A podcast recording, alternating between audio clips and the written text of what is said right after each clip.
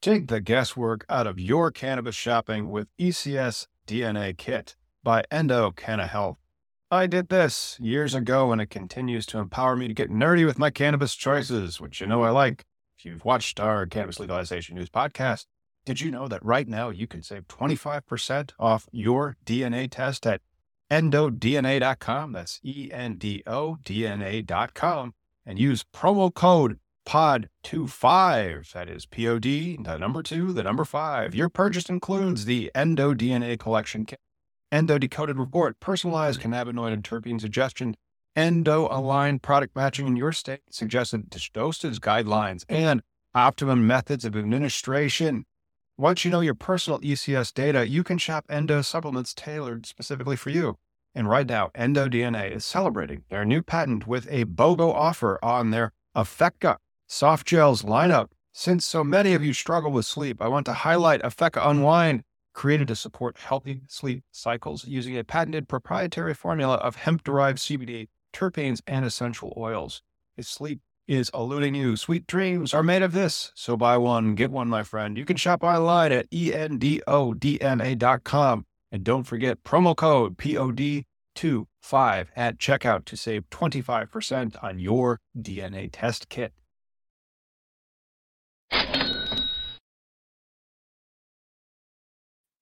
What's up, everyone? It's 3 p.m. on a Sunday. Thank you so much for joining us for our Sunday uh, Cannabis Congregation show, where we focus on social equity, advocacy, and activism in the industry. Today, we're speaking with John Delaney from the Law Enforcement uh, Action Partnership Group, LEAP. Uh, so, we're going to be talking with him. How are you guys doing? Doing well, Lauren. How are you in Chicago? Sheltering in place? Yes, indeed. Stocked up on all my all my goodies. How about you guys? Oh, we're good. John, uh, where are you joining us from?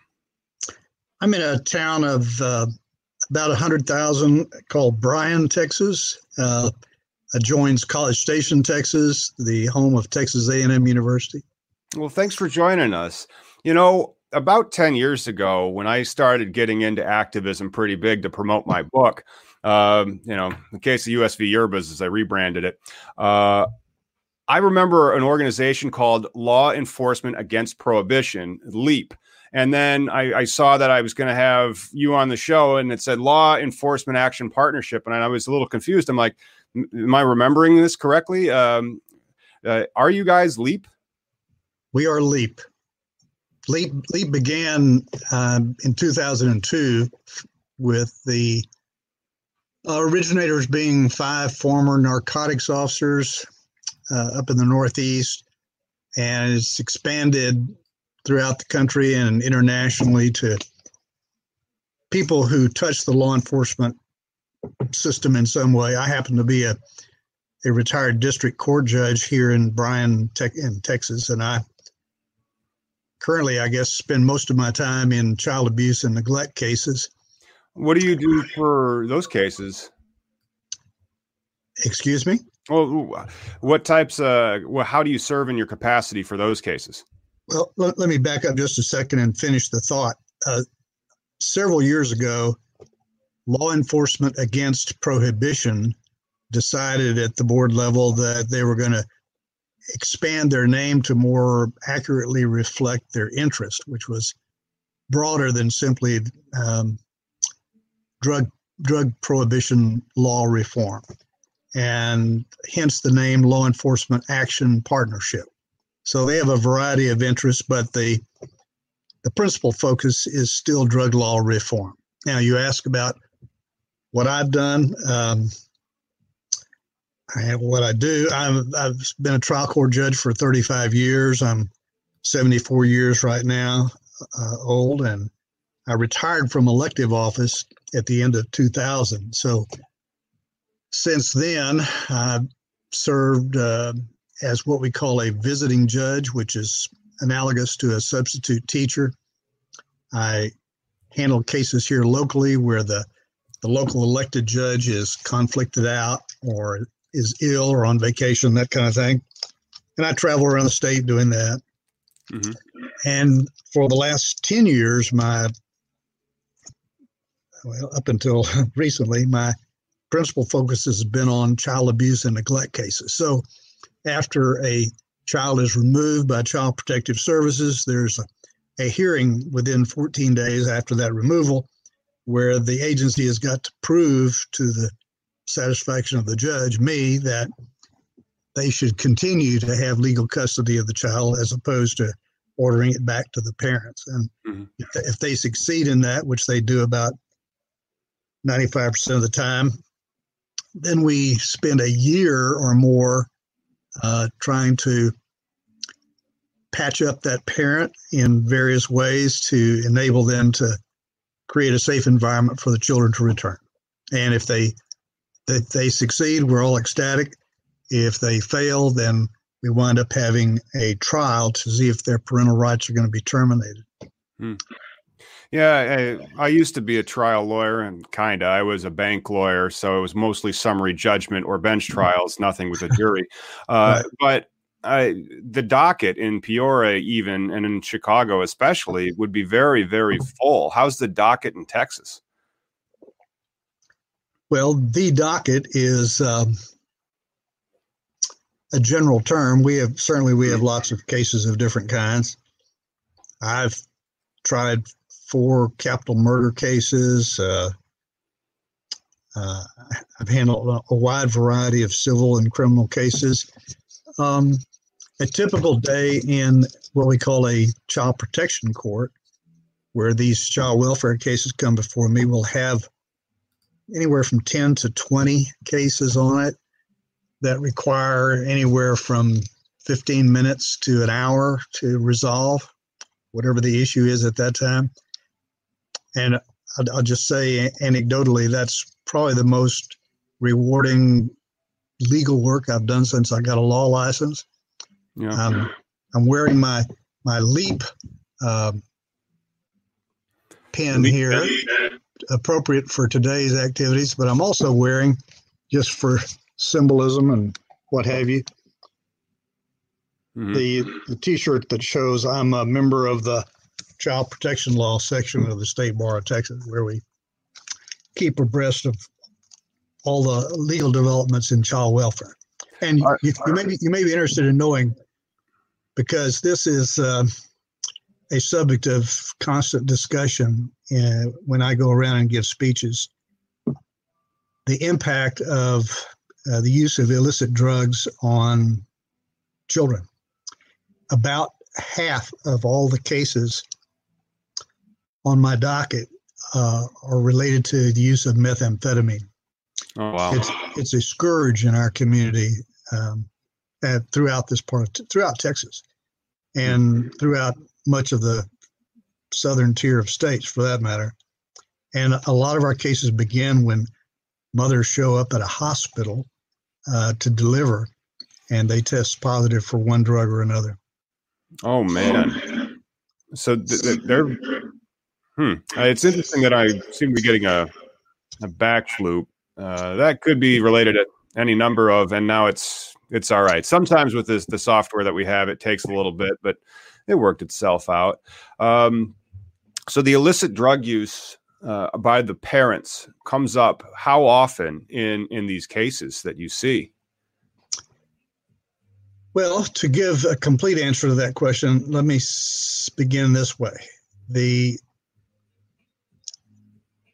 the the parents that we encounter in these child welfare cases have one thing in common almost universally and that is poverty hmm. after that after that, uh, mental some a mental illness of some sort uh, is often involved, and some form of substance abuse is often involved.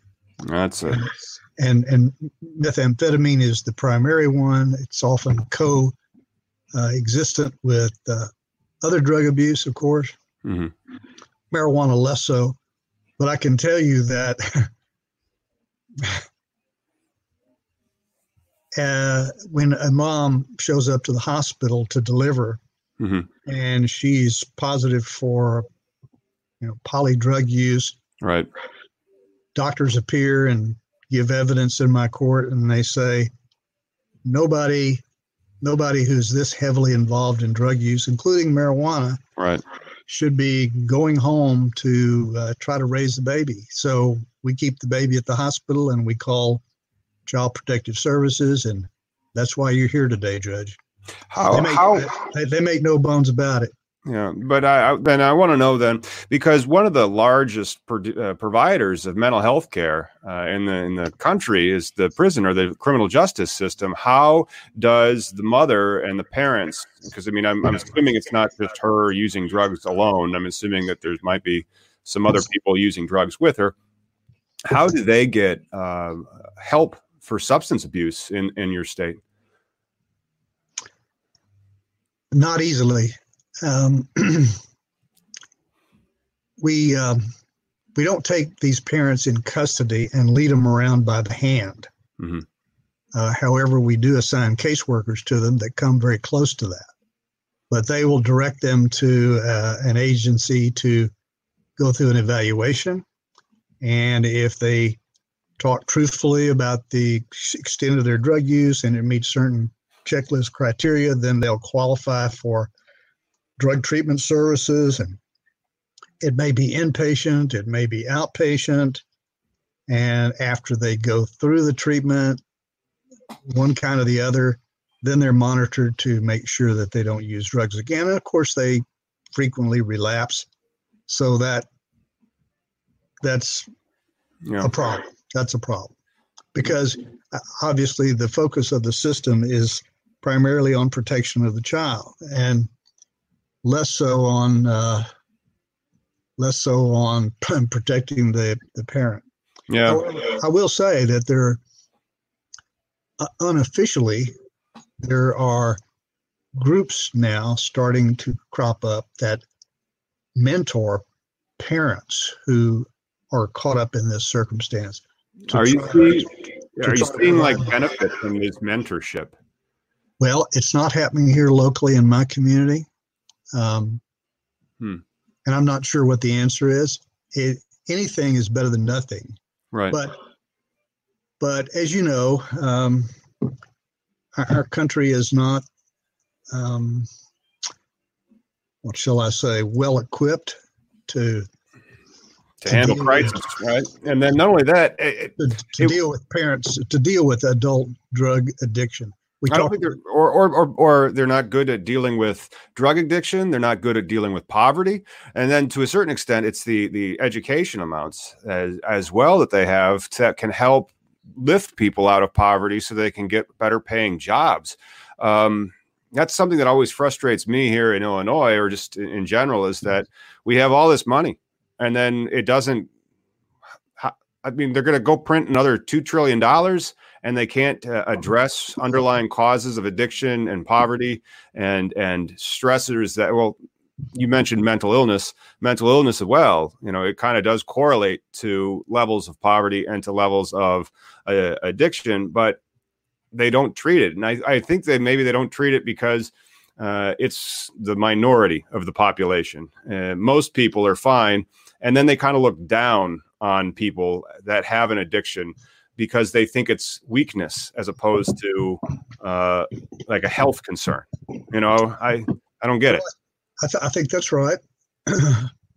um, policymakers in the state houses of our country and in the Congress of our country suffer from the same prejudices that many of us do. Sometimes the lowest common denominator, it seems like.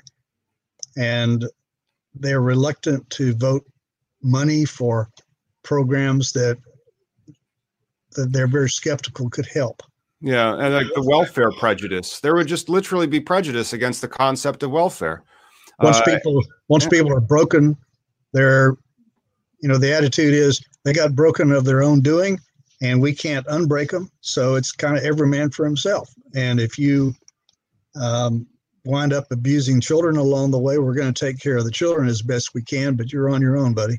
But I don't necessarily know if they're taking care of the children as best as they can because they're creating more trauma in these kids by making this separation.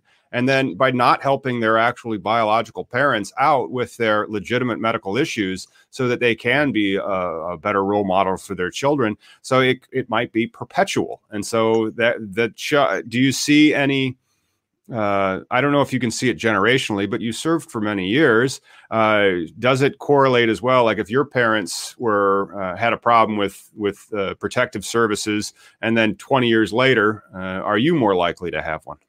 Absolutely, mm. we see it frequently. The parents who show up in our court very often have a what's called a CPS history. They were they were the children of uh, people who are involved in CPS, and we may have removed the child or we may have left the child there. Um, I, well, I, it would it would it'd be inappropriate for me to start spouting statistics about what works best, removal or keeping children with parents. But there's no doubt there's no doubt that removal, especially of a child beyond the age of two or three, is uh, a fresh trauma for that youngster. Yeah. But and, I can I can tell you many many uh, heartwarming success stories about children who've been removed and now adopted because I see them come into court with their parents. I preside over the adoptions mm-hmm. often, and there's a room full of uh, extended family and grandparents and smiling children, and they all come up, stand by me for a picture. Um, it looks like a, a, a wonderful change of circumstances for these kids. Yeah. How it will work out over a course of a child's lifetime is another matter. Well, I'm I'm happy that they're at least giving them an opportunity, but um, trying to fix uh, larger addictions is something we often talk about on the program, uh, and we'll discuss the prevalence of alternative substances besides cannabis that people can use uh, appropriately or inappropriately. Uh, and the inappropriate use of cannabis is it's a thing. You know, um, I don't necessarily dab, but I think that if you did it all the time, it, it could be a problem, especially if you have responsibilities. But uh, you mentioned um, meth at the top of the show. And so, do you see like um, a, a, spectrum of substances that are, are, and then ranking them by their health? Or is it just here's the stuff that's legal, here's the stuff that's illegal, don't cross the line? Well, I think that begs the question of as we try to reform drug laws, how do we deal with the question that comes at us so often, which is where do you stop? Isn't this the slippery slope toward legalizing all drugs? And the answer I give is I don't think so. But I know this I know that we can decide on each drug as it comes along. Hmm. And for now, we're talking primarily about marijuana and we can isolate on that and decide whether we ought to reform the laws applicable to that. And and the slippery slope argument has no place in that discussion. No, because, because one I, does not necessarily follow.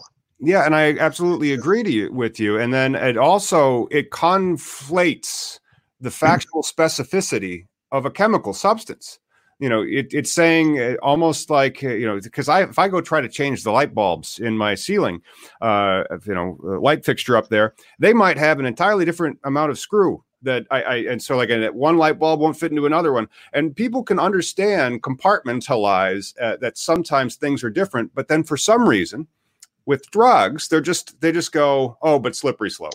They're all the same and and that's that's a disservice to the factual specificity of each drug. They could be like no these are the chemicals here's their symptoms here's what it does to your health uh, this is meth. Here's the symptoms. Here's what it does to your health. This is alcohol. Here's what it does. And like, here's tobacco. It's not that there's that many recreational substances out there that, and we're, it's, it's not like we're so, osh, you know, just so simple that we can't understand and appreciate the relative harms and differences of 10 substances.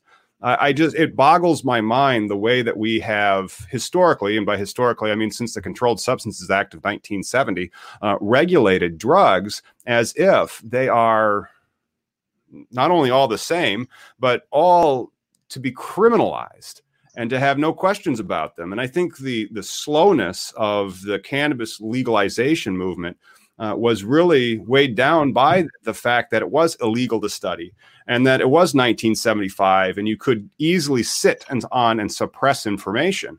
And so you could make these slippery slope arguments that kind of prey on our collective naivety uh, of these substances. So, you know, whenever I hear the slippery slope argument, I'm like, it's not a slope, it's a staircase. You know, it's sure it can go up and it can go down, but here's this step. This is what that is. Here's another step. It's a unique thing. You know, cannabis is not cocaine. It's just it's it's not. And why they are lumped in and and regulated in more appropriate ways like that, and then they and then they actually seize your stuff and it's illegal to study them and all sorts of uh, heinous heinous punishment things uh, i think is a posturing of, of being tough on crime which that was the slippery slope right there because that posturing by being tough on crime meant that we can just take a medical condition a condition called addiction and bulldoze it. Yeah. no doubt. I, agree what, I, agree with what you say. I can i can tell you that uh, well, for some perspective, I have been appearing before committees in our Texas State House in Austin now for let's see. But by the way, we our legislature only meets every other year, if you can imagine really? that. Oh yeah, for 140 days. Now, did that? Did, okay, uh, I know that an Illinois state legislature makes approximately seventy-five thousand dollars a year, or at least they did recently. I'm not sure if they've voted themselves a pay raise every year, but they meet every year. Um, I have a couple of questions then. First, how much do you make as a member of the elected state legislature in Texas? And second, do you only get paid every other year? They get paid seventy-five hundred dollars annually. Last I checked, that's, that's nothing. That's, 10% of Illinois. Yeah. And they get paid every year, even though they only meet every other year, because they obviously have lots of other duties besides meeting in session in Austin. They have mm-hmm. client service and, I mean, const- constituent service and whatnot. But to my point, I've got a little bit of experience with uh, confronting the the opposition, so to speak. I testified in 2013. 2015, 2017, 2019. And I look forward to testifying next spring in 2021. And sometimes the opposition testimony, and, and we're talking about principally two things. One is reducing penalties or decriminalizing. Uh, that that's one half of the fight, and the other half is uh, legalizing marijuana for, for medical purposes. In 2015, we succeeded in uh, passing a, a very, very highly restricted medical law that was uh, applicable to only one qualifying condition, which was um, epilepsy. Um, two years later, was it two? actually it's four years later, oh, 2000, 2019, we, oh, wow. were able to, we were able to amend that law to add a, a host of different qualifying conditions. Okay, so in the in the 19 session, we still had the ongoing fight about lessening penalties to try to quit arresting people, to quit stigmatizing them with a conviction that lasted a lifetime. Oh wow! Uh, quit quit using police time to take people to jail uh, for nothing more than than possessing marijuana. And every time we go before one of these committees, we talk about the fact that uh, there are over 60 to, 60 to 70,000 people are arrested every year in Texas for possession of anything from a pinch to an ounce of marijuana. So oh my God, we could you could legalize it, tax it, and and fund not only homeless shelters but also mental health facilities and, and uh, drug addiction rehab facilities to help fix the problems.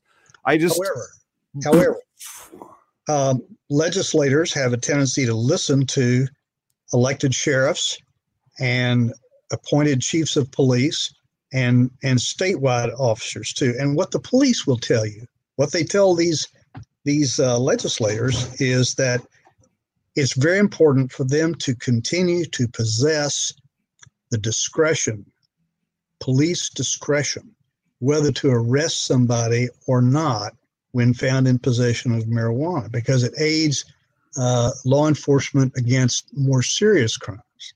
No.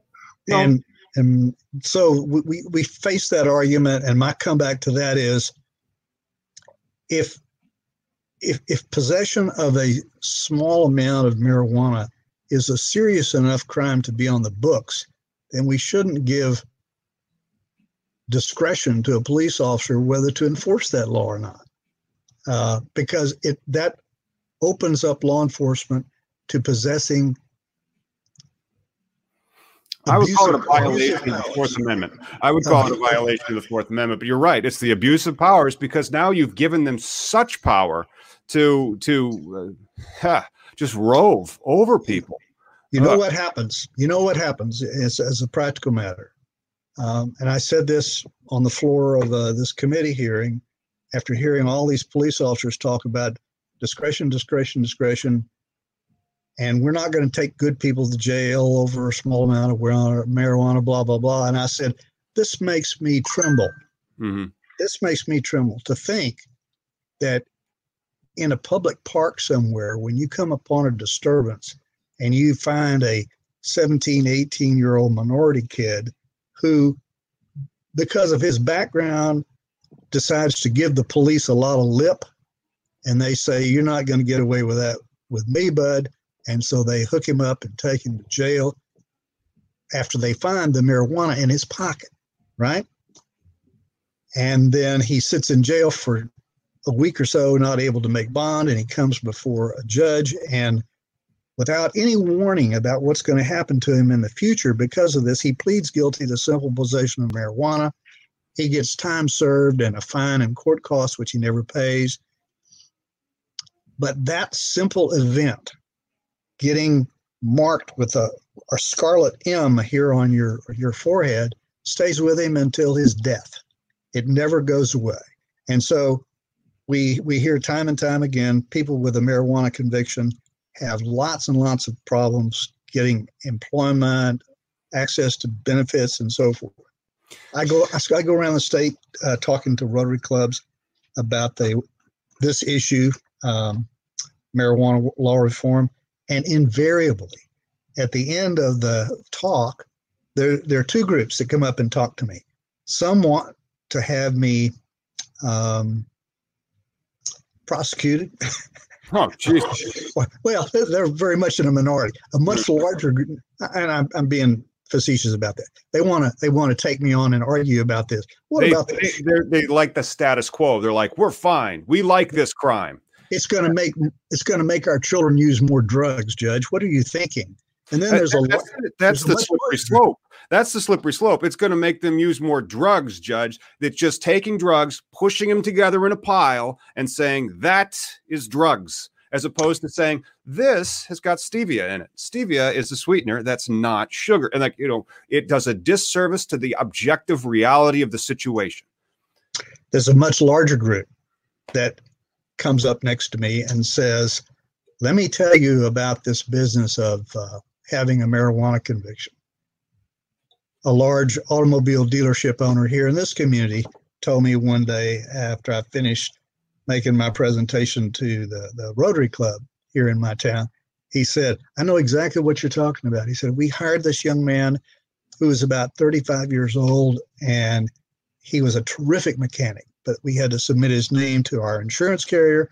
They ran a background check on him and found out that when he was 18 years old, okay, half of a lifetime ago, he got busted and convicted for possession of marijuana. Therefore, we, as the insurance company, deem him to be uh, a risk. so we will not, uh, nor the rest ever, just that one, we will not insure him. Uh, so he's going to be an exception on your liability policy, car dealership. And you're free to hire him if you want to, well, we're not going to say you can't. It's just that he won't be covered. So you'll be flying blind naked, liability wise, if you take on this guy. And so the car dealership says, you know, out of a responsibility to our owners, we uh, feel like we have to pass on him and hire the next guy who doesn't have a marijuana conviction on his background. Now, what is that guy, the talented mechanic, going to do? Move to Illinois. Move to Illinois. Yeah, it's probably a good idea. So, anyhow, one of your talking points was what's the situation in Texas? Okay, mm-hmm. so I'll be happy to talk to you about that a minute because it's it's it's fascinating in a lot of ways. But you're scaring me in the sense that like I'm the I I've talked to people uh, in other states, but they usually are in states where we have way more progress. And so, like, people will ask, well, when's it going to go legal at a federal level? And if there are states, which it's sounding like Texas is going to shape up as one of them, that is still so mired in the past and and not ready to make that change. I mean, like you described your medical program as essentially allowing CBD hemp for one disease, being uh, epilepsy. Uh, and then no, it's it's much broad. It's much broader than that. But it, now, but well, it now, but but when it started, we're how like four or five years ago, merely. I mean, so like it, this stuff, these changes to realize people are wrong and this the entrenched system is wrong, take a long time. And and then uh, the, I don't know how long it's going to take in Texas. Why don't you explain more about it to us? Don't be scared. Okay. Uh, re- rejoice, because we've made enormous progress from where we started. And the trend line is in a positive direction. You know, there's a there's a wonderful quote from Martin Luther King, who borrowed it from somebody else, that um, the arc of history, the arc mm-hmm. the, of history bends toward justice, and it has hiccups along the way. Right, we have these setbacks, but in general, um, justice wins out over time. We know we no longer have uh, children working in coal mines all day long. We we have gotten to the point where we allow women to vote in this country. Right. But it wasn't very long ago that that wasn't allowed. So things are getting better. Yeah. Okay. So um, in, in, this last session of the legislature, we had the medical thing going on, and we, we made a quantum leap uh, for us uh, toward uh, a full scale medical marijuana program. Still very, very expensive to get a license in Texas. Uh, huge regulation, like you say. The license fees are, last I heard, around a million bucks. It's oh, just, it's just awful. Okay, and there are only three licensees in the state of Texas. So, for the most part, people who use marijuana for medical purposes are getting it by Federal Express out of Washington or Oregon, or they're buying it on the street, ditchweed. And by the way, I should say that I'm, I'm a sworn officer of the court. I have to enforce laws. Of course, I have wide discretion about what kind of sentence to impose. So nobody should think that I would not enforce the law. And they should also know that I'm not a marijuana user. So uh, that's not my thing. My thing is all about uh, trying to help that arc of justice bend in the right direction. The arc of history bends toward justice. And on the other side of the reform legislature, uh, uh, register is where I work, where I talk. Um, I talk about the, the, the, the sad state of affairs we have in our country where the the criminal law enforcement is the real slippery slope. That's the real danger. It's the criminalizing of drug possession that's far creates far more social damage than the use of the drug itself. Oh, absolutely. And we have the saying in LEAP that I I like to use in my talks that uh, kind of resonates with people. It's simple, but it, it speaks the truth. You can get over an addiction, but you can never survive a conviction. Hmm. Like the 18 year old kid, now 35, who talented at working on cars, can't get a job. Okay, so in this last legislature, medical side Big, big advance.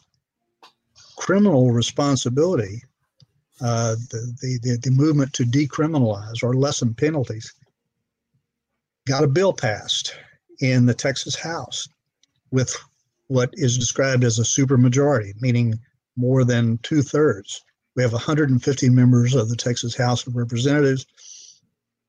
And by a vote of 103 to 42, the men and women in the House of Representatives here in our state said yes to lessening the penalties in a very bold way.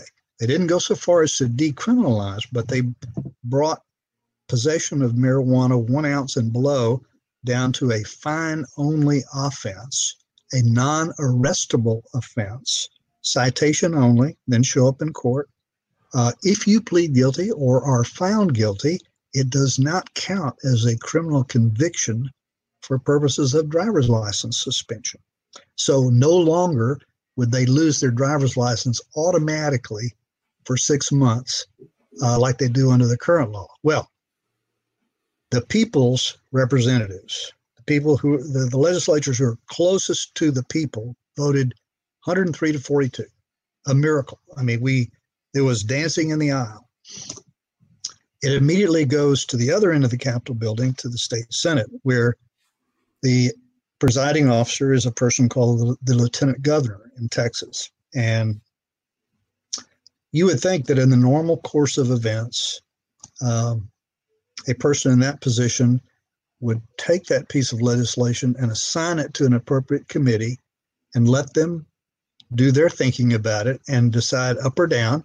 And if it if the vote is down, then it doesn't get to the Senate floor and it doesn't get approved. Therefore, it doesn't get to the governor's uh, desk, and so we don't have a law. But our lieutenant governor chose to not assign it to a committee, but instead just to keep it in his office and personally killed it. Now, I confronted a state senator who came to talk to our Rotary Club about that, and I said, How do you feel about that?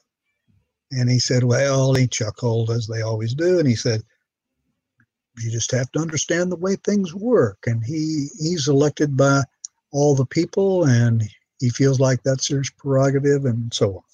He hates marijuana. That's what it is. He's prejudiced. I'm sorry? He's prejudiced. Prejudice? No, that's that's that's really it. I mean, like if I met this guy and I, I talked to him for five minutes, I would know that he hates marijuana or he just doesn't care about it and he knows how to make money from keeping it suppressed or illegal.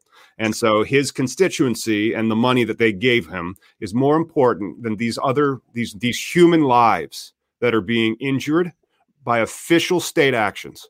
And and it just it's sick. I mean, it, I'm glad that Illinois has legalized, and I look forward to other states continuing to legalize so that we can continue to bring pressure towards change of our uh, legislation specifically for this plant. But, you know, and that's something in Illinois, we didn't get uh, an ounce. We only got 10 grams decriminalized in 2016. And that helped uh, to bring about, I think, the full legalization. But you should check out our uh, legalization bill uh, because you mentioned how it costs like a million bucks to get a license. You have all these people in Texas that have been harmed because of their state's laws. And in Illinois, they created these new state laws for cannabis that are designed to help those people that were harmed. And they decentralize the industry. You can still be vertical, but you have to get uh, you have to acquire each license. You're allowed to, but then there's caps on the licenses so that you can't ever have hegemony and only like three licenses handed out for $55 million, like they would do in Florida. So if you really want to see a way that you could help achieve our common goals of being able to keep the some sense into the into the drug laws and also to to help families that are suffering from addiction from poverty from mental health uh, if you legalize and tax it in the methods that illinois has used and then structure the licenses in those methods that there have been so many companies formed in Illinois that are social equity companies. Uh, it, and it's going to be a huge blessing for the the communities that are the they they very often are the ones that are the most uh, affected by these laws because they have the least amount of resources to fight back against them when they, they do get picked up uh, by that police officer who, in his discretion, was arresting him for a joint in his uh, pocket uh, because he was being a little too uh, glib and disrespectful to the police officer. So, what happens in Illinois when um, a police officer makes a stop and let's say he has a drug dog and the dog alerts on the car? Yep. Or the police officer himself uh, smells the familiar smell of marijuana wafting out the window. What are, what's that police officer's legal right as far as searching the vehicle now? Well, again, I always preference this by saying I'm no longer, I'm not, I've never been a criminal lawyer, but uh, I don't even know if they're going to have probable cause for the smell. Uh, smell is getting up into the uh, whether that constitutes probable cause. I think is at the Supreme Court level right now being asked. But because Illinois has such a fervent hemp program here, and the dogs are not smelling for an actual chemical substance, they're only smelling for a couple of terpenes, uh, caryophyllene and also pinene. Uh, and because of that, uh, those those drug dogs could be giving false alerts. Uh, and they very often do, especially if you see, and I don't have it right now, sometimes I'll have jars of CBD hemp, which is lawfully grown, but it does contain traces of uh, THC and it has the same types of terpenes, so the dogs would be able to uh, smell for them.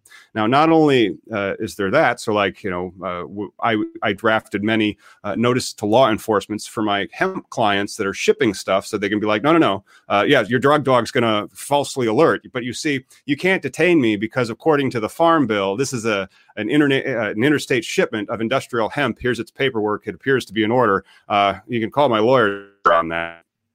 Uh, and then it gets better because the crime labs do not have the ability to be able to d- determine what the content of ca- uh, THC is in the cannabis to see whether or not it is lawful industrial hemp or uh, untaxed cannabis is what I call it because if it's if it's legal and you're under your ounce limit, it's okay. But if you are you know, if you have a pound, let's say, and you're clearly uh, going to try to sell it without collecting the state's taxes or without a license, uh, then uh, it becomes a question of well, can the uh, can they prove uh, the content of the THC in the cannabis itself to determine whether it is industrial hemp or marijuana?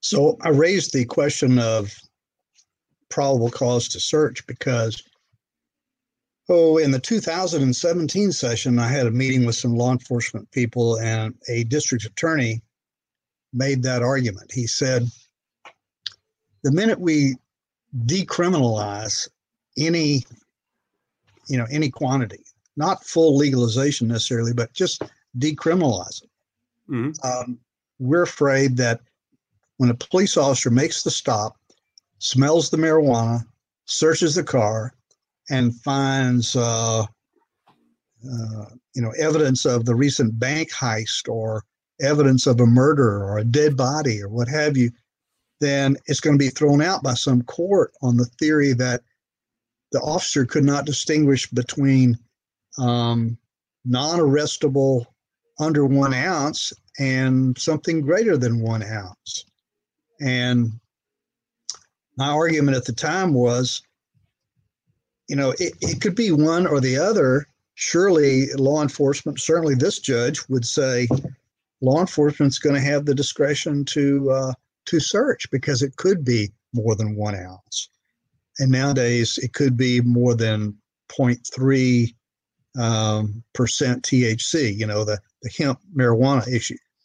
I need to come back to that in a minute, but the district attorney was really um, insistent that that was a, a problem that, that would cause him to forever pound the table and resist um, decriminalizing any amount of marijuana because it would hurt law enforcement in the in the you know the genuine exercise of real important police power, not just some discretion in the park thing. Yeah. So uh, I said, okay, if that's your thing, then I'm going to suggest that we amend the bill to write into it that police officers will still retain probable cause if they if they smell marijuana, irrespective of there you go part of it being decriminalized. Well, that didn't help that year. Uh, but and I'm not sure it was even. I don't think it was even in the bill for 2019. Maybe that argument went away. I don't know. Having said all that, just a month ago, I read a report of a case in California where one of their appellate courts threw out a search where the police found some bad evidence of a crime, evidence of a bad crime. Um, and, and the guy was convicted at trial. So it goes up on appeal, and the California appellate court said, ah, um, Poison marijuana, is, marijuana is legal here uh, under a certain quantity or something, and the police could not tell what the quantity was. Therefore, they had search. I well, think I think that's the similar question now that's going up onto Illinois is the smell. Like, can can you tell the difference between an ounce and uh, you know by smell and whether or not that would cons- constitute probable cause? But is that is that then the other thing is uh, I don't know much criminal law because I've never practiced it. Uh, I I had what I had in law school, but I still remember something called like the fruit of the poison tree doctrine when you are trying to suppress evidence that was unlawfully obtained. Uh, and is that what that is? That's exactly what that is. There we go. Uh, thank you, everybody, for tuning in regarding learning actionable things. We're talking about the the fruit of the poison tree doctrine. It's a, it's, it's, a, it's a real issue when you talk about law enforcement opposition to uh, marijuana law reform. They want to be able to search that car that's got marijuana smoke coming out. Mm-hmm. And in order to do that, they've got to keep marijuana illegal, or at least have the law declare to them that they've still got probable cause, even though uh, marijuana, some subset of marijuana is legal to possess. Which leads me to another story, which is, is kind of interesting. In the last legislature, 2019, where we where we failed to get decriminalization um, or even reform. We still have the existing law about criminal criminalized possession of marijuana. Um, another bill was passed in the wake of the federal farm bill about hemp. Right, all of a sudden, federal law changes. Farmers are going to be able to legally produce hemp, mm-hmm. uh, defined as cannabis under 0.3% THC. So state after state jumped on the bandwagon and changed their laws to allow their homegrown farmers to be able to take advantage of this federal law. I mean, we're going to remove all of the legal prohibitions to manufacturing, possessing hemp. So they changed the definition of marijuana to something that has greater than 0.3% tetrahydrocannabinol. Mm-hmm. Well, unbeknownst to the legislature, who thought they were doing a, a very good thing for Texas farmers, they de facto deleg- uh, decriminalized the cannabis plant 0.3 grams and below. Right. So, so, that creates a dilemma for law enforcement and yeah. for and for prosecutors. When the police come in with this evidence they've seized, the question is, you know, in order to prosecute this case, officer, we're going to have to be able to prove that that's greater than 0.3% THC. How are we going to do that? They can't. That's, they can't. The crime lab doesn't have it in Illinois. The crime. We don't have enough crime labs here with the, the sophisticated equipment that can do that. Right. Uh, it turns out, by the way, I should say real quickly that right here in my own county, Texas A&M University uh, Agricultural University, right? Says that they have found a way to do this. Oh, cool. And there's a little gadget that they're going to develop. It's going to take a long time to mass produce them, but they have um, a system using lasers to be able to field test and give you a reading about whether it's uh, 0.3% or, or more.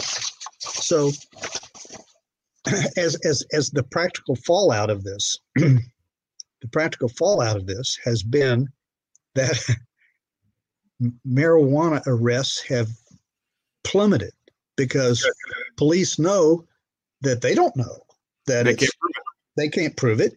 Mm-hmm. Um, they don't have access to uh, laboratories at the local level, the, the DPS and the Department of Public Safety in Austin, with a big crime lab, um, cannot possibly process all of these volumes of, of marijuana. We, we arrest, the last number I had was that we arrest 80,000 people a year in Texas. Oh, wow. I've, always, I've always heard something a little bit less than that. But anyhow. So this laser, this laser, uh, that raises the other only part of criminal law that I'm somewhat familiar with, and it comes up in other aspects of litigation, depending on if you're going to have like experts uh, involved. Is that a Daubert and Frye standard? Uh, or Daubert or Frye, uh, depending on what. No, that's expert testimony. Like, how would this laser be classified to be able to provide foundation of evidence? You know, is that going to be, you know, it's it's standard in the industry? Is it? Do you have the Frye standard in Texas, or do you have the Daubert standard? Uh, well, we have the Daubert standard for the admission of expert witness testimony. Right. What's the uh, one for uh, like you know how did because the the the BAC the DUI I mean there there have been tests that have been introduced and then used in in criminal law and right. but they, you have to they have to be reliable and you have to have like some type of standard to know whether or not you have it. What are they? What is that? Well, we don't know yet in the case of this particular device. At some point, there's going to have to be some some study that proves its reliability and accuracy. Mm-hmm. Uh, but that's coming. And and what's more, there are a lot of uh, laboratories being built as we speak to be able to to test marijuana to make sure the thing that the officer seized was greater than 0.3 percent. Uh, in order to do what? Well, to continue to prosecute these people. Right. So we're going to spend a whole lot of money developing the infrastructure to make it possible to get convictions of people for having greater than 0.3%. But, but then in, in Illinois, in, in Missouri, increasingly, in Florida, in, in, in uh, state after state after state, they just stopped doing it and the state is fine. If anything, the the rates of opioid use and also methamphetamine use decline, alcohol use declines. Uh, the economy continues unabated or actually grows a little bit. Uh, the taxes kind of pile up, which the states kind of enjoy having, uh, and then they they buy stuff. Uh, so why is there love of arresting and criminalizing? Uh, people for this plant why does that deserve preference over the, what we're doing in in the free states? Well, you know? I've thought about that a lot. when I used to give these talks in front of Rotary clubs, church groups, civic organizations, I included a slide in my PowerPoint, which was kind of insulting. It said, I know what I know. I believe what I believe. Don't confuse me with any more facts. Um, we, we have to acknowledge the fact that for at least three generations, Americans have been told over and over and over again about the evils of all drug abuse, marijuana just being the most common uh, devil's lettuce um, it's going to take time to change those attitudes. And we know that those attitudes are changing. Um, the arc of history is bending in, in toward justice. Um, but the people who have this fear, people who have this fear about the evils of marijuana are just like the rest of us. Our minds have been shaped. And you can bring all this book learning you want to, all this logic that you want to, all these statistics that you want to about kids aren't using any more drugs, any more marijuana in legalized legalized states. You can do all that that you want, but minds still have to be changed. Now, the good news is the evidence is just piling up everywhere that minds are being changed. Right here in the sovereign state of Texas, which was at one time a republic, you know. And we've never forgotten it. We're extremely proud of it. We think we're special. Right here in Texas, um, in the summer of 2018 at the uh, all important political party conven- con- conventions that summer that that preceded the beginning of the legislative session in January of 2019, this issue of partially legalizing, decriminalizing, expanding medical all came up all came up in the in the conventions of both political parties. And as you would expect, the Democratic people said, "Oh yeah, more reform, we're all for that." The Republicans did the same thing. They said, "We're tired of this."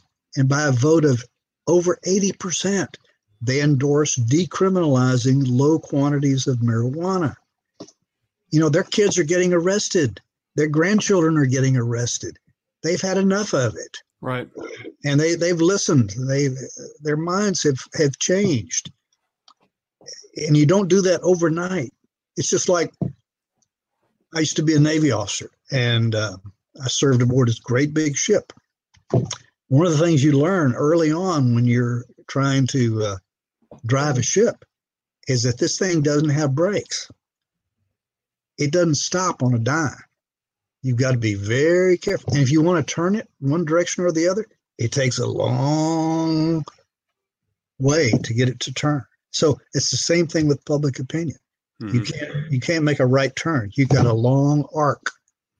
Yeah, we do a lot of shows on here uh, with all over the country, and one of the best uh, anecdotal pieces that we'll hear that really does help bend the, the, the arc of history towards justice uh, is the personal anecdotes that people will have because, you know, like you said, they, they've already made up their minds. Don't confuse me with the facts.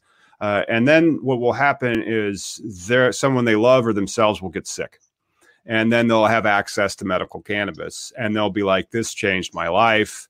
And I was, I really didn't think it was, I mean, because they, they had already made up their mind. And then they were at their end of the rope and then they said, okay, I'll give it a shot, you know, uh, and it works. And so uh, those types of anecdotal stories will come to Texas when you, well, fortunately, right now, if you guys do have access to CBD hemp, there's a lot of great CBD uh, before and after stories that are out there. They're really, really excellent. But then when you have the ability to have the entourage effects and get the the THC molecule in there as well, uh, that's when you can just really get a lot wider range of uh, treatment benefits that you can see. But uh, I'm glad that you guys already have hemp. I, it's it's it really does help. Well, I can tell you that in the committee hearings in our state capital, to their credit, these legislators listen uh, like 12, 14 hours worth of testimony from human beings whose lives have been affected by um, illness and how much um, benefit they've gotten from using cannabis. And I've seen it with my own eyes in, in people that I've encountered. Um, I have a, I mean, I've got tons of anecdotes from personal experiences, I'm, I'm convinced that uh, people ought to have access to cannabis if they and their doctor or they without their doctor think that it's something that they'd like to try because they're not going to hurt themselves very seriously in the effort. Or they might not hurt themselves at all. I mean, in Illinois now, with our statute, we have the po- public policy of the state deserves access to safe cannabis. And so, how and we should have an adequate supply of safe cannabis available for the people in the state. Uh, that's actually built into our laws, and we contemplate that. And it's going to be it's going to be very interesting to see how Illinois and and its cannabis laws uh, evolve and shape up over the next few years. But to the extent that I can, I'm going to try to export it uh, as many places as I can, simply because I think they did a really good like out of all the states that I've seen, I think they've done one of the best jobs. I think it's a little overly restrictive and a little bit too regulated, but the way that they've organized it in such a way to keep it uh, kind of decentralized, so you're not going to have any one big player. It's still expensive, but it's the least expensive. Well, except for Oklahoma. Oklahoma's free for all. But um, it, it's it's a very well regulated, and then they have a lot of social equity built into it to, to help fix all these problems that for decades they believed. And then if we just change and make a few select millionaires and don't repair any of the damage we did, we aren't really going to fix as many problems as we can. You know. Yep. Yep. That's that's a problem. No question about it. Yeah. So in Illinois, um, are people allowed to actually smoke cannabis as a medical Yes, yes, they're allowed to smoke cannabis as a medical plant. Uh, you have to be. Uh, they may have changed it. Tobacco 21 swept the land uh, all over the country, and so they actually did change the the medical uh, law in Illinois so that you'd have to be over 21 to buy uh, smoke or vapables, and they that may, they may have rolled that back to the original 18. But we don't have any THC limits. we have strict testing and you know purity requirements, and they they do a really good job of putting out uh, a, a safe supply of cannabis to people. Or our legislators are convinced that they know more about um, appropriate THC levels than any scientist. So our medical marijuana cannot exceed 0.5 uh, percent THC. Hmm. That's good. That's good enough. You don't need any more than that. Anything more than that, and you might begin to feel a little, little silly or a little calm or something, and we don't want that. That is um, that's terrifying. But then it also shows that they've never used high C because uh, a lot of the strains that I have that are uh, outdoor grown in Illinois, I have a lot of clients that grew last year and th- that are planning on growing this year. And so the CBD flower uh, that you can get is fantastic, and it really does provide um, effects when it comes to your anxiety or or pain that you may be feeling. And so uh, they're just they they're I don't get it. I don't understand it, but like there's something about that THC molecule that they just do not like. It's an it's an intoxicant and we we we just we just believe in our bones that anything that's an intoxicant can't be good. No, no, no. That, unless, I, I fight back against that one because the, unless it's Jack Daniels. Jack well, that's that's what I was going to get at. You know, you'll see because the the last the hardest drink in that Jack Daniels is that last one at the end of the evening. You know, because you probably don't need it, but you'll go ahead and self administer it. But with cannabis, and numerous occasions, I've been like, I'm good, I'm good. So it is the only inebriate intoxicant that I know that you self limit. Unlike heroin, unlike cocaine, unlike even caffeine or uh, tobacco or nicotine or or alcohol where you however keep, you know you're addicted. Yeah. in their defense and in the defense of law enforcement they have years and years of experience showing them that there's an association not necessarily a cause and effect but there is an association between objectively criminal people right and the presence of marijuana smoke. They find them in the cars they don't find bottles of Jack Daniels.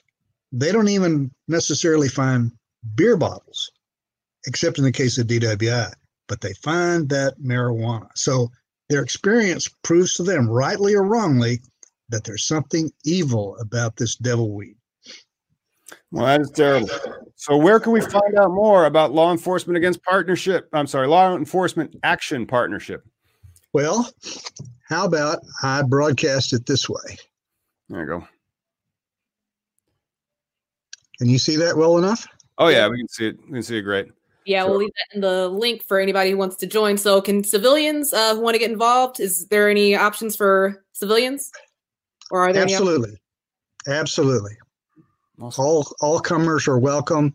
You may not be allowed to be a, a speaker you may have to have some law enforcement creds to be put on the stage in front of a bunch of people, but they'd be delighted for you to become a member and support them in some way. Okay, great. We'll leave that link in the description for today's video. Thanks and for joining us. Link to uh, their website, lawenforcementactionpartnership.org. And we want to thank John Delaney. Uh, it was a wonderful program where we got to discuss issues that I think a lot of our viewers find very important. And then we got to learn more about Texas, which I, I enjoyed greatly. So thanks so much for coming on the program, John. Thank you for having me. It was my pleasure. Thanks. And thanks for tuning in, everyone. We'll see you on Wednesday. Good day.